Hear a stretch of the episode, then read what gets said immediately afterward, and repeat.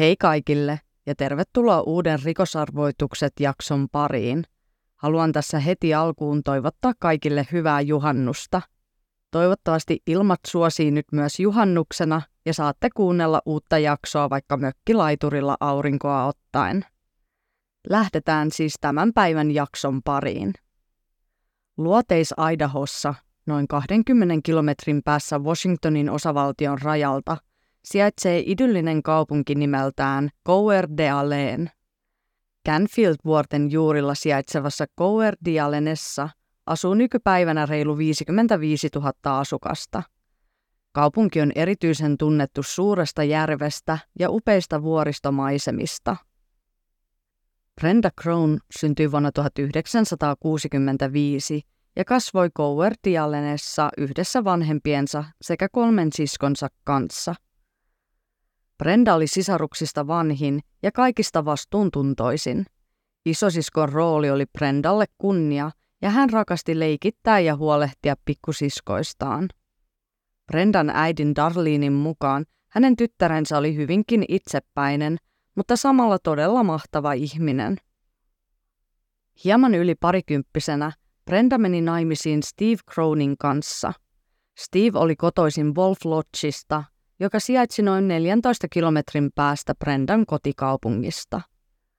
Pari asettui asumaan Brendan isän kotitaloon Wolf Lodgeissa ja he saivat yhteensä viisi lasta, neljä poikaa ja yhden tytön. Brendan ja Steven avioliitto oli värikästä niin hyvine kuin huonoine puolineen. Steve kuului moottoripyöräjengiin ja joskus villielämä veti enemmän puoleensa kuin perheelämä.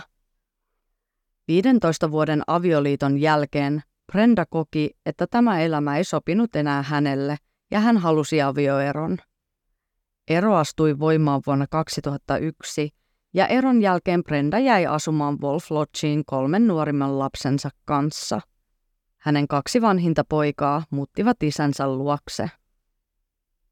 Muutama kuukausi eron jälkeen Brenda aloitti uuden suhteen vanhan ystävänsä Mark McKenzien kanssa – Kaksikko oli tuntenut toisensa koko ikänsä ja Mark omaksui isäpuolen roolin nopeasti. Hän piti Brendan lapsia kuin ominaan ja opetti heille kaikkia uusia taitoja, kuten metsästystä. Muutaman vuoden seurustelun jälkeen Brenda pyysi Markia muuttamaan hänen ja lastensa luokse Wolf Lodgin taloon. Talo oli erittäin vaatimaton, mutta sijaitsi upeissa vuorimaisemissa – Cronin perhe rakasti kuitenkin omaa kotiaan yli kaiken, ja parhainta oli, että ovesta ulos astuessa luonto oli heti vastassa. Vuonna 2005 40-vuotias Brenda nautti kotiäitinä olosta. Hänen kolmanneksi vanhin poika Slate, joka oli hänen luonaan asuvista lapsista vanhin, oli 13-vuotias teini. Slate haaveili urasta musiikin saralla – ja teinipoika viettikin paljon aikaa musiikkiharrastuksen parissa. Brendan nuorin poika, yhdeksänvuotias Dylan, taas oli hyvin ujo ja oli lempinimeltään Nalle Karhu herttaisen luonteensa vuoksi. Perheen ainoa tytär, kahdeksanvuotias Shasta, taas oli poikatyttö, joka kuitenkin aikaa join intoutui prinsessaleikkien lumoihin – Shastan lempipuuhiin kuului äitinsä auttaminen kotiaskareissa. Maanantai 16. päivä toukokuuta piti olla aivan tavallinen päivä Cronin perheessä. Edellisenä iltana ystäviä oli kerääntynyt Brendan talolle ja illasta oli loppupeleissä muodostunut grillijuhla. Mutta maanantaina Cronin perheen talosta soitettiin hätänumeroon. Puhelun soittaja oli perheen naapuri Bob Hollingsworth, joka oli saapunut talolle maksamaan 13-vuotiaalle Sladeille palkkaa hänen tekemistään pihatöistä. Sladeilla oli tapana usein soittaa naapurilleen ja kysyä, oliko tällä rahaa ja voisiko hän tehdä pihahommia Popille ansaitakseen taskurahaa. Pop antoi Sladein usein ajan nurmikkonsa tai tehdä muita pikkuhommia, joista sitten maksoi pienen korvauksen. Saapuessaan Cronin perheen takaovelle, poppisti merkille, että talon ovet olivat auki. Hän huhuili ovelta, mutta kukaan ei vastannut, ja samalla hän huomasi, että talon lattia oli täysin verenpeitossa. Pop soitti saman tien hätänumeroon ja sheriffi kertoi lähettävänsä miehensä paikan päälle tarkistamaan tilanteen. Pop tiesi, että kyse oli jostain vakavammasta ja sanoi puhelun päätteeksi, että heidän olisi parempi lähettää useampi poliisi paikalle. Talolle saapuneet poliisit eivät olleet valmistautuneet siihen, mitä tuleman piti. Talon sisätilat olivat yltäpäältä veressä ja he löysivät sieltä kolme menehtynyttä ihmistä. Poliisi varmisti talon ja kutsui saman tien rikostutkijat paikalle. Piirikunnan ylikonstaapeli oli ollut viettämässä vapaa päivää syntymäpäiviensä kunniaksi, kun hän sai soiton tulla äkkiä töihin. Oli tapahtunut murha ja rikospaikka oli valtava. Kuunnetain piirikunnan poliisi ymmärsi nopeasti, etteivät heidän resurssit ja taidot riitä tutkimaan näin suurta tapausta. Mukaan tutkintaan otettiin Idahon liittovaltion poliisi ja FBI. Jopa nämä kokeneet poliisit ja tutkijat olivat järkyttyneitä näkemästään. Uhrit olivat selkeästi kokeneet väkivaltaisen kuoleman. Ensimmäisenä murhapaikalle saapunut apulaisseriffi oli tunnistanut uhrit, sillä hän tunsi talon asukkaat – Ruumiit kuuluivat 40-vuotiaalle Brendalle, 37-vuotiaalle Markille sekä 13-vuotiaalle Sladeille. Sladein kädet oli teipattu kiinni selän taakse, jonka lisäksi hänen kasvojen ja suun ympärillä oli teippiä. Sladein vieressä makasi Brendan ruumis. Käsien lisäksi myös hänen jalkansa oli teipattu kiinni. Lisäksi teippien päälle oli vielä laitettu nippusiteet – Markin kädet ja jalat oli myös sidottu nippusiteitä ja teippiä käyttäen. Kaikilla kolmella oli useita iskuvammoja pään alueella. Poliisi tuli nopeasti tulokseen, että kyseessä ei voinut olla ryöstöyritys. Talossa oli useita arvokkaita aseita, eikä niihin oltu kajottu lainkaan. Perheen tunnistanut apulaisseriffi tiesi myös, että talossa asui kolmen menehtyneen lisäksi kaksi nuorempaa lasta, ja tämän vuoksi Dylania ja Shastaa osattiin alkaa etsiä heti. Talosta heitä ei kuitenkaan löytynyt. Tieto kolmoismurhasta levisi mediaan nopeasti. Brendan äiti ja sisarukset eivät olleet vielä saaneet suruuutista, kun äiti Darlene oli avannut uutiset ja nähnyt siellä, kuinka hänen tyttärensä taloa kuvattiin – Uutisissa kerrottiin, että tuossa talossa oli tapahtunut murha. Darlene ei voinut uskoa näkemäänsä ja soitti saman tien poliisiasemalle. Tieto hänen tyttärensä, tyttären pojan sekä vävykokelaan kuolemasta vahvistettiin poliisin toimesta. Darlene oli shokissa eikä voinut ymmärtää, kuka olisi halunnut viedä hänen läheistensä hengen. Samassa puhelussa hän sai kuulla, että perheen kaksi nuorimmaista lasta olivat kadoksissa. Poliisi halusi tietää, voisivatko Dylan ja Shasta olla käymässä isällään tai mahdollisesti kylässä sukulaisten tai ystävien luona. Brendan perhe kuitenkin kertoi heti, että lapset olivat olleet kotona äitinsä luona. Steve asui tuolloin Brendan äidin Darlenein talossa, joten he tiesivät, etteivät lapset voineet olla isällään. Tapauksen tutkijat alkoivat pitää kahta mahdollisuutta todennäköisimpinä vaihtoehtoina. He toivoivat, että Dylan ja Shasta olisivat onnistuneet pakenemaan talosta ja olisivat nyt jossain luonnon keskellä odottamassa, että joku pelastaisi heidät. Toinen vaihtoehdoista oli vielä karmivampi. Kolmoismurhaaja olisi kidnappannut lapset. Cronin perheen talo sijaitsi valtatien vieressä, josta oli suora näkymä talolle – Poliisi pelkäsi, että jos murhaaja oli vienyt lapset mukanaan, olisi tämä voinut paeta valtatietä pitkin kenenkään huomaamatta ja mahdollisesti jopa pois osavaltiosta. Päivä Brendan, Markin ja Sladein ruumiiden löytymisen jälkeen poliisi tutki talon lähialueita siinä toivossa, että he paikantaisivat nuorimmat lapset. Etsinnöissä oli mukana useita vapaaehtoisia, jonka lisäksi apuna käytettiin hevosia ja koiria – Osavaltion poliisi teki Dylanista ja Sastasta amberhälytyksen. Valtatien varrella valonäytöissä näkyi amperhälytys Dylanista ja Sastasta, joiden lisäksi lasten kuvat koristivat teiden varsia. Brendan sisarukset ja äiti Darlene etsivät autolla Dylania Shastaa. Darlene ei voinut uskoa, että hänen lapsen lapsensa olivat kateissa. Perhe ei myöskään päässyt suremaan menetettyjä läheisiään, sillä toivo nuorimpien lasten löytymisestä piti heidät kiireisinä. Poliisin antamassa lausunnossa paikallisia pyydettiin pitämään silmänsä auki siltä varalta, että Dylan ja Sasta tulisivat heitä vastaan jossain. Idahoon osavaltion poliisi tutki rikospaikan ja he onnistuivat saamaan talon etuovesta peukalon jäljen veritahrojen vierestä. Talon ovessa ei ollut merkkejä murrosta, joka tarkoitti, että joko ovea ei oltu lukittu tai kroonit olivat päästäneet tappajansa sisälle. Poliisi alkoi kokoamaan aikajanaa murhien ajalta. Kuolinsyytutkija oli varmistanut, että Brenda Slate ja Mark olivat kuolleet noin 12 tuntia ennen ruumiiden löytymistä. Tämä ajoittaisi murhat yöaikaan. Poliisit saivat kuulla, että perheen luona oli ollut edellisenä iltana pienet grillijuhlat ja halusivat tietää, ketkä olivat olleet paikalla. Brendan lapsien lisäksi illan istujaisissa oli Brendan ja Markin läheinen ystävä Bob Lutner – Brendan poika Jesse kertoi rikostutkijoille, että Bob oli lainannut rahaa Brendalta ja Markilta. Liikkui huhu, että edellisenä iltana juuri tuosta lainasta olisi tullut sanaharkkaa Popin ja Markin välille.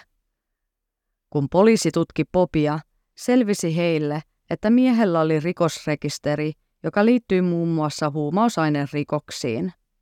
Koska Popilla oli rikosrekisteri, oli poliisilla hallussaan tämän sormenjäljet.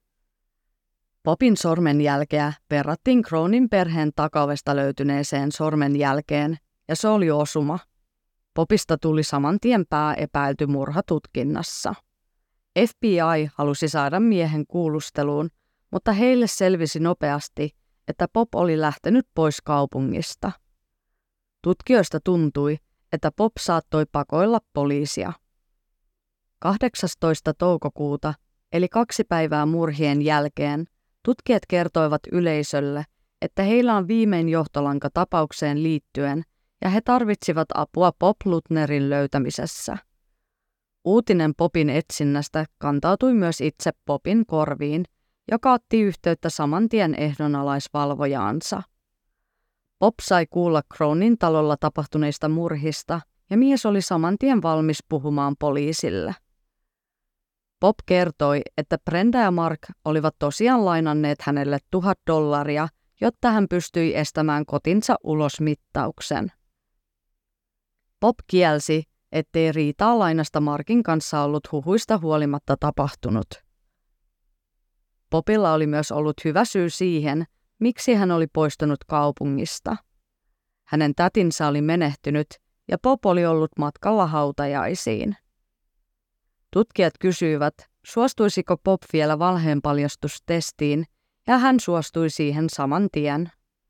Pop läpäisi testin, ja kaikkien tietojen valossa hänet poistettiin epäiltyjen joukosta. Tutkijat palasivat takaisin Crownin perheen talolle katsomaan rikospaikkaa uudelleen.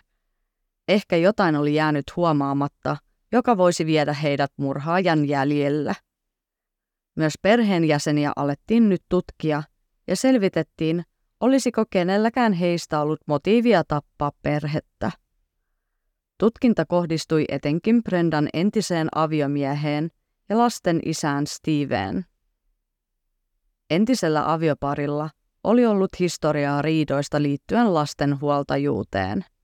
Lisäksi murhatapa antoi vaikutelman suuresta raivosta ja intohimorikoksesta. 19. päivä toukokuuta, kolme päivää murhista, Steve pyydettiin kuulusteltavaksi poliisiasemalle. Steve, joka oli juuri menettänyt keskimmäisen lapsensa ja jonka kaksi lasta olivat edelleen kateissa, oli raivoissaan siitä, että poliisi tuhlasi aikaa hänen tutkimiseen. Hän vaati, että poliisit etsisivät Dilania ja Shastaa. Poliisi ymmärsi Steven turhautumisen mutta heidän oli saatava tietää, oliko Stevellä alipia murhien ajalle.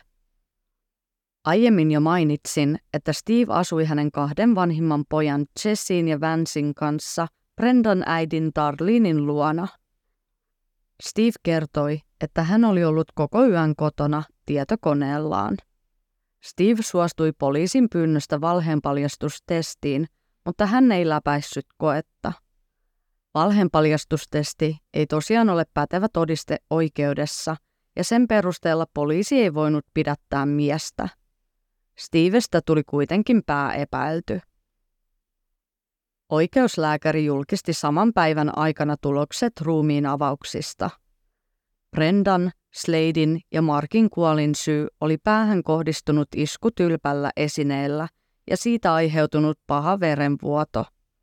Vammojen perusteella saatiin selville, että murhaaseena oli käytetty isoa vasaraa. Testitulokset myös vahvistivat, että mikään talossa olleesta verestä ei kuulunut perheen nuorimmille lapsille. Tämä antoi toivoa siitä, että lapset voisivat tosiaan olla vielä elossa. Median kiinnostus tapausta kohtaan kasvoi räjähdysmäisesti. Kolmoismurha ja kahden lapsen katoaminen oli erittäin epätyypillinen rikos pienelle kaupungille, joten useat uutistoimistot tarttuivat tapauksesta tiedottamiseen. 20. toukokuuta lasten isä Steve piti puheen lehdistön edessä. Hän vetosi siappaajaan tai siappaajiin ja pyysi heitä vapauttamaan hänen lapsensa. Lopuksi hän sanoi, etteivät he liity tähän millään tavalla. Tuo lause herätti poliisin huomion, joka pohti, mitä Steve oikein tuolla lauseella tarkoitti. Mihin eivät Dylan ja Shasta liittyneet? Kaupungilla liikkui huhu, joka myös kantautui poliisin korviin.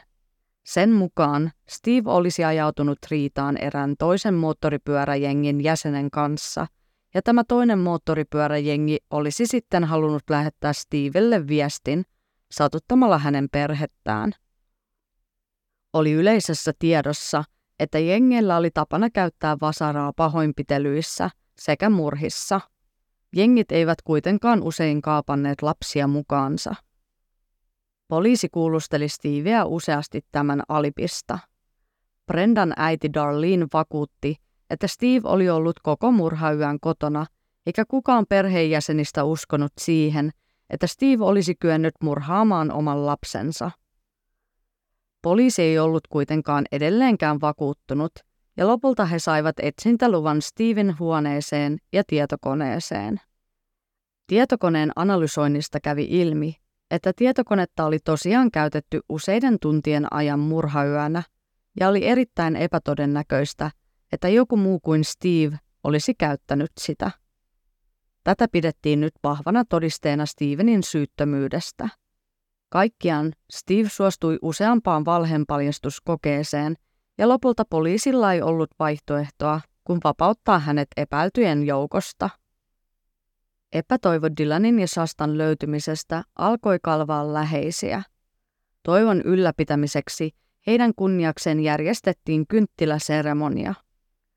Vaikka Dylanin ja Sastan kohtalo oli vielä auki, joutui perhe pitämään tauon etsinnöistä ja järjestämään Sladeille ja Brendalle muistotilaisuuden. Viikko kolmoismurhan ja lasten katoamisen jälkeen poliisi oli tutkinut yli 160 hehtaaria maata ja vettä Cronin kodin lähistöltä. Vapaaehtoiset auttoivat edelleen etsintöjen lisäksi vastaamalla vihjepuhelimeen sekä kulkemalla ovelta ovelle jakamassa katoamisilmoituksia. Mutta lopulta päivät muuttuivat viikoiksi, eikä Dylania Sastaa oltu löydetty.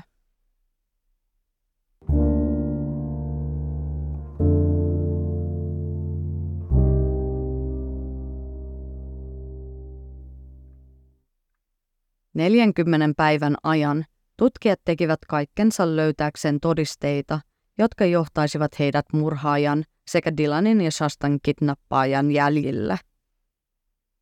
Toinen päivä heinäkuuta vuonna 2005 kaikki muuttui, kun poliisi sai hätäpuhelun Dennis pikaruokaravintolan päälliköltä. Nainen ilmoitti, että ravintolassa oli nuori tyttö pitkän miehen seurassa – ja tämä tyttö muistutti kovasti kadonnutta Shastaa. Kyseinen Dennis-ravintola sijaitsi valtatien varrella Coverdialenessa. Sastan oli tunnistanut iltavuorossa ollut tarjoilija Amber Peace. Amber oli noin puoli kahdelta yöllä palannut tauoltaan ja huomannut hänen osastollaan pöydässä istuvan miehen nuoren tytön kanssa. Amber piti tätä erikoisena aikana olla ravintolassa lapsen kanssa, mutta meni palvelemaan asiakkaita normaaliin tapaan. Kaikki tuntui kuitenkin olevan pielessä heti alusta asti. Tytön hiukset ja vaatteet olivat hyvin likaiset. Amber lähestyi tyttöä ja kysyi, mitä tämä haluaisi juoda. Tyttö ei kuitenkaan kääntänyt katsettaan Amberin suuntaan ja pysyi täysin hiljaa. Tytön seurassa ollut mies taas piti silmänsä tiukasti kiinni tytössä, ja tuolla hetkellä Amber osasi yhdistää tämän aranoloisen tytön ympäri kaupunkia levitetyissä katoamisilmoituksissa olleeseen sastaan. Amber tiesi, että hänen piti pysyä rauhallisena ja olla varovainen, sillä tilanne oli räjähdysherkkä. Amber kysyi tytöltä uudestaan juomasta, ja mies nyökkäsi, aivan kun antaakseen tytölle luvan puhua. Tällöin miehen seurassa ollut tyttö pyysi Amperilta piirtelyä, ja tämä lupasi mennä hakemaan tytölle sellaisen. Amber suuntasi esimiehensä luokse ja kertoi näkemästään, jonka jälkeen päällikkö otti yhteyden poliisiin. Päällikkö kuvaili miestä noin metri 90 senttimetriä pitkäksi ja vartalotyypiltään hoikaksi, jonka lisäksi miehellä oli kiharat tummat hiukset. Amber yritti samaan aikaan viivyttää miestä ja tyttöä lähtemästä pois ravintolasta. Hän tiesi, että poliisilta menisi ainakin kahdeksan minuuttia päästä paikalle. Amber käveli uudelleen kaksikon pöydän luo ja kysyi, haluaisivatko he piirtelön lisäksi jotain muuta syötävää. Mies kuitenkin sanoi, että he haluaisivat tässä kohtaa laskun, ja Amber sanoi tuovansa sen heille pian. Amber mietti nopeasti, miten hän voisi vielä pitkittää tilannetta, sillä laskun maksettuaan kaksikko häipyisi. Hän päätti esittää, että hänellä oli ongelmia tulostaa kuittia kassakoneesta. Mies alkoi selkeästi käydä kärsimättömäksi ja tehdessään elettä lähtemisen vuoksi joukko poliiseja saapui Denisiin. Poliisit tunnistivat heti, että miehen seurassa ollut tyttö oli tosiaan Sasta. Mies pidätettiin ja Sastan läheisille ilmoitettiin tytön löytymisestä. Sasta vietiin sairaalaan tutkittavaksi ja hän joutui kehossaan olleiden vammojen vuoksi leikkaukseen. Sasta oli nyt sairaalahoidossa ja turvassa, mutta missä oli Dylan ja kuka oli tämä Sastan seurassa ollut mies? Poliisi tunnisti miehen nopeasti Joseph Tangeniksi. Ajokortin perusteella mies asui Farkossa Pohjois-Dakotassa. Pohjois-Dakotan ja Idahon välissä on Montanan osavaltio, joten Joseph oli kaukana kotoa. Tutkijoille selvisi nopeasti, että Josephilla oli rikosrekisteri ja hän pakeni ahdistelusyytettä Minnesotassa, joka taas on Pohjois-Dakotan itäpuolella sijaitseva osavaltio. Joseph oli seksuaalirikollinen, jonka ensimmäinen tuomio oli jo vuodelta 1978, kun hän oli vasta teini-ikäinen. Ensimmäiset puolitoista vuotta Josephia hoidettiin mielisairaalassa, mutta lopulta lääkärit olivat tulleet tulokseen, ettei Josephia pystytty parantamaan ja hänet siirrettiin suorittamaan tuomiotaan vankilaan. Joseph vapautui ehdonalaiseen vuonna 1996 ja hän asettui asumaan Kansas Cityin. Joseph ei ilmoittautunut seksuaalirikolliseksi ja näin ollen hän rikkoi ehdonalaistaan. Tästä johtuen Joseph joutui takaisin vankilaan. Vuosi myöhemmin hänet vapautettiin uudestaan – mutta hän jälleen rikkoi ehdonalaista poistumalla osavaltiosta ilmoittamatta siitä ehdonalaisvalvojalleen. Joseph passitettiin takaisin vankilaan istumaan loput aiemmin saadusta 20 vuoden tuomiostaan. Vuonna 2000 Joseph oli suorittanut tuomionsa. Hän muutti Fargoon ja aloitti yliopisto-opinnot tietojen käsittelyn parissa. Joseph ei kuitenkaan päässyt irti seksuaalirikollisen maineesta, mikä harmitti häntä suuresti. Aina kun alueella tapahtui seksuaalirikos, poliisi vieraili Josephin luona. Tämä sai miehen raivostumaan ja hän alkoi kokea, että jos häntä pidetään ikuisesti seksuaalirikollisena, niin hän voisi sitten hyvin olla sellainen. Vuonna 2004 Joseph jäi kiinni Minnesotassa erään alaikäisen pojan koskettelusta. Hän joutui jälleen oikeuden eteen, mutta pääsi lopulta takuita vastaan vapaaksi. Josephin ystävä oli nimittäin maksanut hänen 15 000 dollarin takuut. Tästä neljä kuukautta myöhemmin Joseph pidätettiin, kun tarjoilija oli tunnistanut Sastan. Poliisi yritti kuulustella Josephia, joka kieltäytyi puhumasta vedoten Miranda-oikeuksiin. Tämä tarkoitti, että tutkijoiden oli pakko haastatella Sastaa. Vasta kahdeksanvuotias Sasta muisti todella yksityiskohtaisesti tapahtumat aina tuolta kohtalokkaalta toukokuiselta yöltä. Shasta kertoi ollensa nukkumassa veljensä Dylanin kanssa samassa huoneessa, kun hänen äitinsä Brenda oli tullut herättämään hänet. Brenda itki ja Shasta luuli, että oli aika mennä kouluun. Brenda kertoi tyttärelleen, että talossa oli henkilö, joka ei halunnut heitä sinne. Shasta seurasi äitiään olohuoneeseen, jossa hän näki veljensä Sladein sekä isäpuolensa Markin makaamassa lattialla jalat ja kädet sidottuina. Tämän jälkeen Shasta näki naamion pukeutuneen miehen, joka piti kädessään haulikkoa. Shasta ymmärsi heti, että mies oli paha. Maatessaan lattialla Shasta kuuli kamppailun ääniä, jonka jälkeen tuli syvä hiljaisuus. Joseph nosti Shastan syliin ja kantoi tämän ulos talosta ja vei hänet veljensä Dylanin viereen. Shasta kertoi, että hän ja Dylan olivat hyvin peloissaan ja kuulivat, kuinka sisältä alkoi kuulua jälleen ääniä. Sasta tunnisti isäpuolensa Markin huudon ja tiesi, että tämä oli varmasti suurissa kivuissa. Tämän jälkeen verenpeitossa ollut Slade juoksi ulos talosta. Sladein kädet olivat sidottu selän taakse, mutta hänen jalkansa olivat vapaat.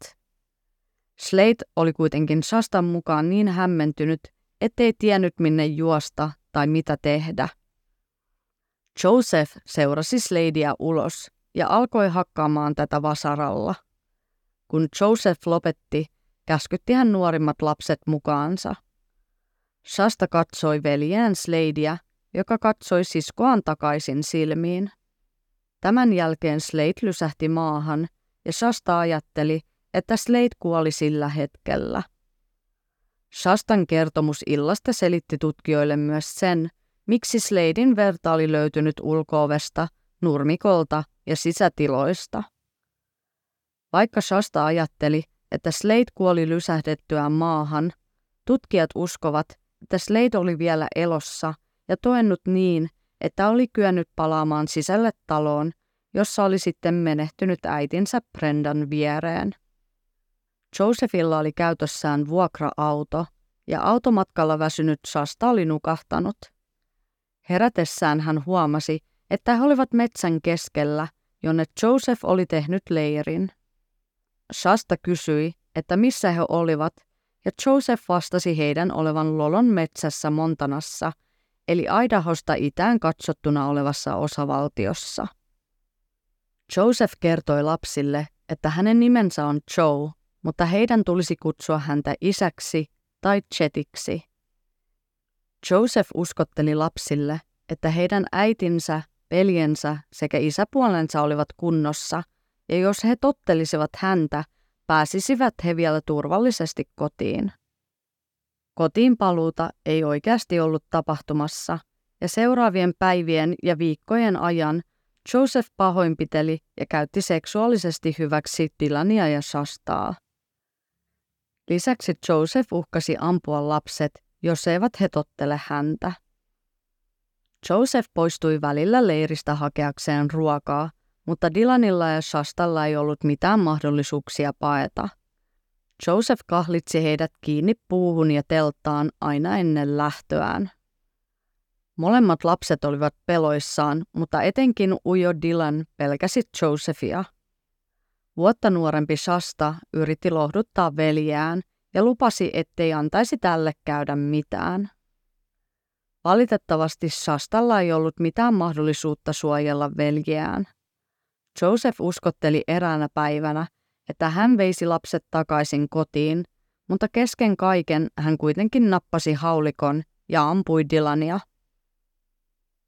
Dylan ja Shasta olivat pitäneet toisiaan käsistä kiinni ampumisen hetkellä, ja Shasta havahtui, että Dylan laski irti hänen kädestään pitäkseen kiinni omista sisuskaluistaan. Dylan kaatui maahan, jonka jälkeen Joseph lähestyi poikaa ja ampui tätä vielä kerran päähän. Shasta todisti nyt jo toisen veljensä kuoleman ja joutui vielä katsomaan, kun Joseph poltti Dylanin ruumiin. Josephin aikomus oli myös tappaa Sasta. Hän kysyi tältä, miten tämä haluaisi kuolla. Josephin antamat vaihtoehdot olivat joko ampuminen tai kuristaminen. Sasta tunsi, kuinka joku ohjaili hänen päätöstään, ja hän päätyi valitsemaan kuristamisen, sillä ei halunnut kokea samaa kohtaloa Dylanin kanssa. Tuo ääni hänen päässään myös sanoi, että valitsemalla kuristamisen Shastalla olisi aikaa kääntää miehen pää ympäri. Joseph laittoi köyden Shastan kaulan ympärille ja alkoi kuristamaan häntä. Shasta kertoi kaiken muuttuneen hänen silmissään valkoiseksi, kunnes hän sai pyydettyä Chetiä lopettamaan. Shastan yllätykseksi Joseph lopetti ja alkoi itkemään. Se, että Shasta oli käyttänyt Josephista Chet-nimitystä, sai tämän tuntemaan, että Shasta välitti hänestä aidosti. Tämän seurauksena Shasta ymmärsi, että Joseph luotti nyt häneen ja se voisi olla keino pysyä hengissä. Shasta kertoi Josephille, että tämä voisi puhua hänelle, ja mies alkoi avautua elämästään. Joseph kertoi, kuinka hän oli etsinyt pikkulapsia, joita kidnapata mukaansa. Tilanne oli kuitenkin usein niin riskialtis, ettei kaappaaminen ollut onnistunut. Matkallaan takaisin Farkoon, Joseph oli nähnyt valtatieltä käsin Crownin perheen talon, jonka pihalla Shasta ja Dylan olivat olleet leikkimässä. Äiti Brenda oli ajanut nurmikkoa. Joseph tiesi, että hän oli nyt löytänyt kohteensa. Hän väijyi useiden päivien ajan taloa ja suunnitteli lasten kidnappausta, kunnes 16. toukokuuta – vuonna 2005 toteutti suunnitelmansa. Seitsemän viikkoa myöhemmin Joseph kysyi, haluaisiko Shasta olla hänen lapsensa. Tyttö suostui ja Joseph kertoi vievänsä Shastan näytille hänen äitinsä ja sisartensa luokse. Päästäkseen oman äitinsä luo Washingtonin osavaltioon, Josephin tuli ajaa Idahon ja Goverdialenen läpi jonka lähettyviltä hän oli Shastan kidnapannut. Kun Shasta ymmärsi, että he olivat menossa lähelle hänen kotikuntaansa, pyysi hän lupaa Josephilta saada näyttää hänelle hänen koulunsa ja paikka, jossa hänen paras ystävä asui. Shasta toivoi, että joku tunnistaisi hänet kotikulmilla, jos vain hän liikkuisi paikoissa, jossa hänet tunnettiin. Joseph taas oli otettu että Shasta halusi näyttää itselleen tärkeät paikat, eikä ymmärtänyt Shastan takajatusta suunnitelmassa. Lähellä Cowardialenea kaksikko pysähtyi huoltoasemalle. Huoltoaseman pihalla oli poliisiauto, mutta kaksikko oli onnistunut käymään sisällä ja palata takaisin autolle niin, etteivät poliisit olleet tajunneet, että heidän silmiensä edessä oli murhaaja ja kidnappattu tyttö. Tästä seuraavana yönä tarjoilija oli tunnistanut Shastan Dennisissä. Shastan haastattelun jälkeen tutkijat suuntasivat kohti Lolon metsää, joka sijaitsi 240 kilometrin päässä Crownin perheen talolta. Shasta muisti metsän yksityiskohdat niin hyvin, että osasi johdattaa poliisit leiripaikalle syrjäisessä metsässä. Paikan päältä tutkijat löysivät luun sirpaleita jotka lähetettiin laboratorioon tutkittavaksi. Luista ei onnistuttu saamaan DNAta, mutta tulokset osoittivat, että luut kuuluivat Dylanin ikäiselle pojalle. Poliisilla oli hallussa Josephin vuokraama auto ja sen sisältä he löysivät kannettavan tietokoneen sekä videomateriaalia, jota Joseph oli kuvannut Dylanista ja Shastasta. Tutkijoille selvisi myös, että Joseph oli pitänyt blogia, jossa hän kertoi vihastaan järjestelmää ja yhteiskuntaa kohtaan. Viha oli tosiaan syntynyt siitä, että hänet oli rekisteröity seksuaalirikolliseksi.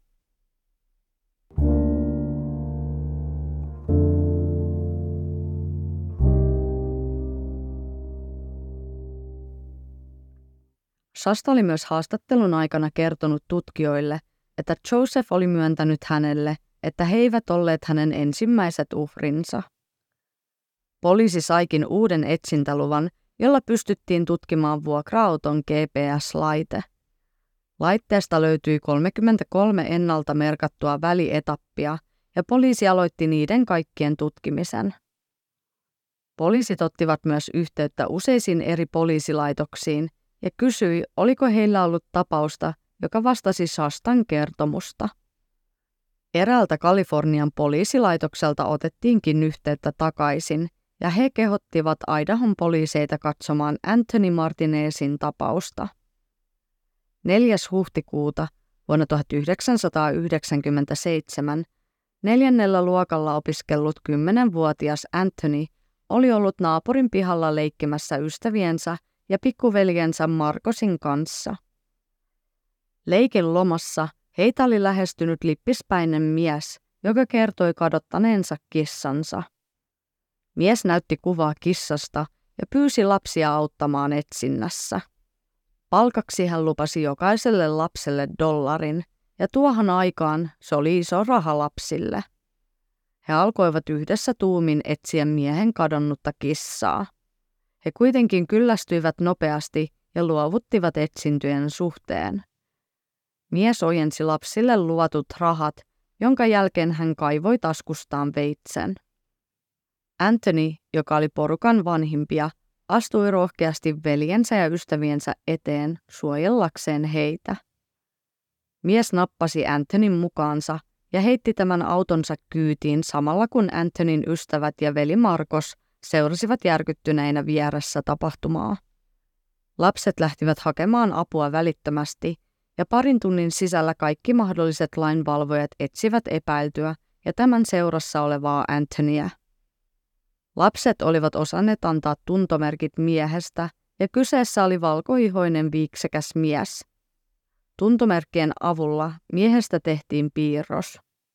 Miestä ja Antonia ei kuitenkaan etsinnöistä huolimatta onnistuttu löytämään. Vasta 15 päivää myöhemmin, sadan kilometrin päässä katoamispaikasta, metsänvartija huomasi etäällä useita korppikotkia. Hän päätti tarkistaa tilanteen ja löysi nuoren pojan ruumiin haudattuna rinteeseen. Anthony Martinez oli löydetty kuolleena. Hänen kätensä ja jalkansa oli sidottu ilmastointiteippiä käyttäen, jonka lisäksi poikaa oli käytetty seksuaalisesti hyväksi. Murhaaja oli jättänyt teipin ruumin viereen ja siitä onnistuttiin saamaan osittainen peukalon jälki. Valitettavasti osittainen sormenjälki ei tuottanut tulosta tietokannassa. Murhaajan DNAta onnistuttiin myös löytämään, mutta siitä ei onnistuttu tekemään niin kattavaa DNA-profiilia, jota olisi voitu verrata tietokannassa oleviin näytteisiin. Antonin murhaajaa etsittiin kahdeksan vuoden ajan, ja nyt ensimmäisen kerran näytti mahdolliselta, että murhaaja olisi voinut löytyä. Kalifornian poliisi lähetti Crownin perheen murhatutkijoille piirroksen Antonin murhasta epäilystä henkilöstä – ja tuo piirros muistutti erehdyttävästi Joseph Duncania. Tutkijat tarvitsivat kuitenkin lisää todisteita, ja he suuntasivat vankilaan ottamaan Josephilta sormen jäljet. Astuessaan huoneeseen Josephin ensimmäiset sanat olivat, että tutkijat olivat tulleet varmasti Martinezin tapauksen vuoksi. Hän jatkoi Antonista puhumista jonka lisäksi hän mainitsi murhanneensa Seattlessa kaksi tyttöä. Heinäkuussa 1996 11-vuotias Sammy Joe White sekä hänen yhdeksänvuotias siskopuolensa Carmen Gupias olivat kadonneet kuin savuna ilmaan. Siskokset asuivat äitinsä ja teini-ikäisen veljensä kanssa motellissa, ja tytöillä oli tapana liikkua ulkona ilman äitiään.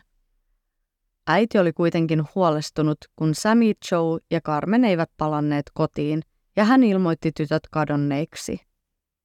Kului kuitenkin kaksi vuotta, kunnes koditon henkilö löysi luita hylätystä talosta. Tutkimustulokset osoittivat, että luut kuuluivat Sammy Joelle sekä Carmenille.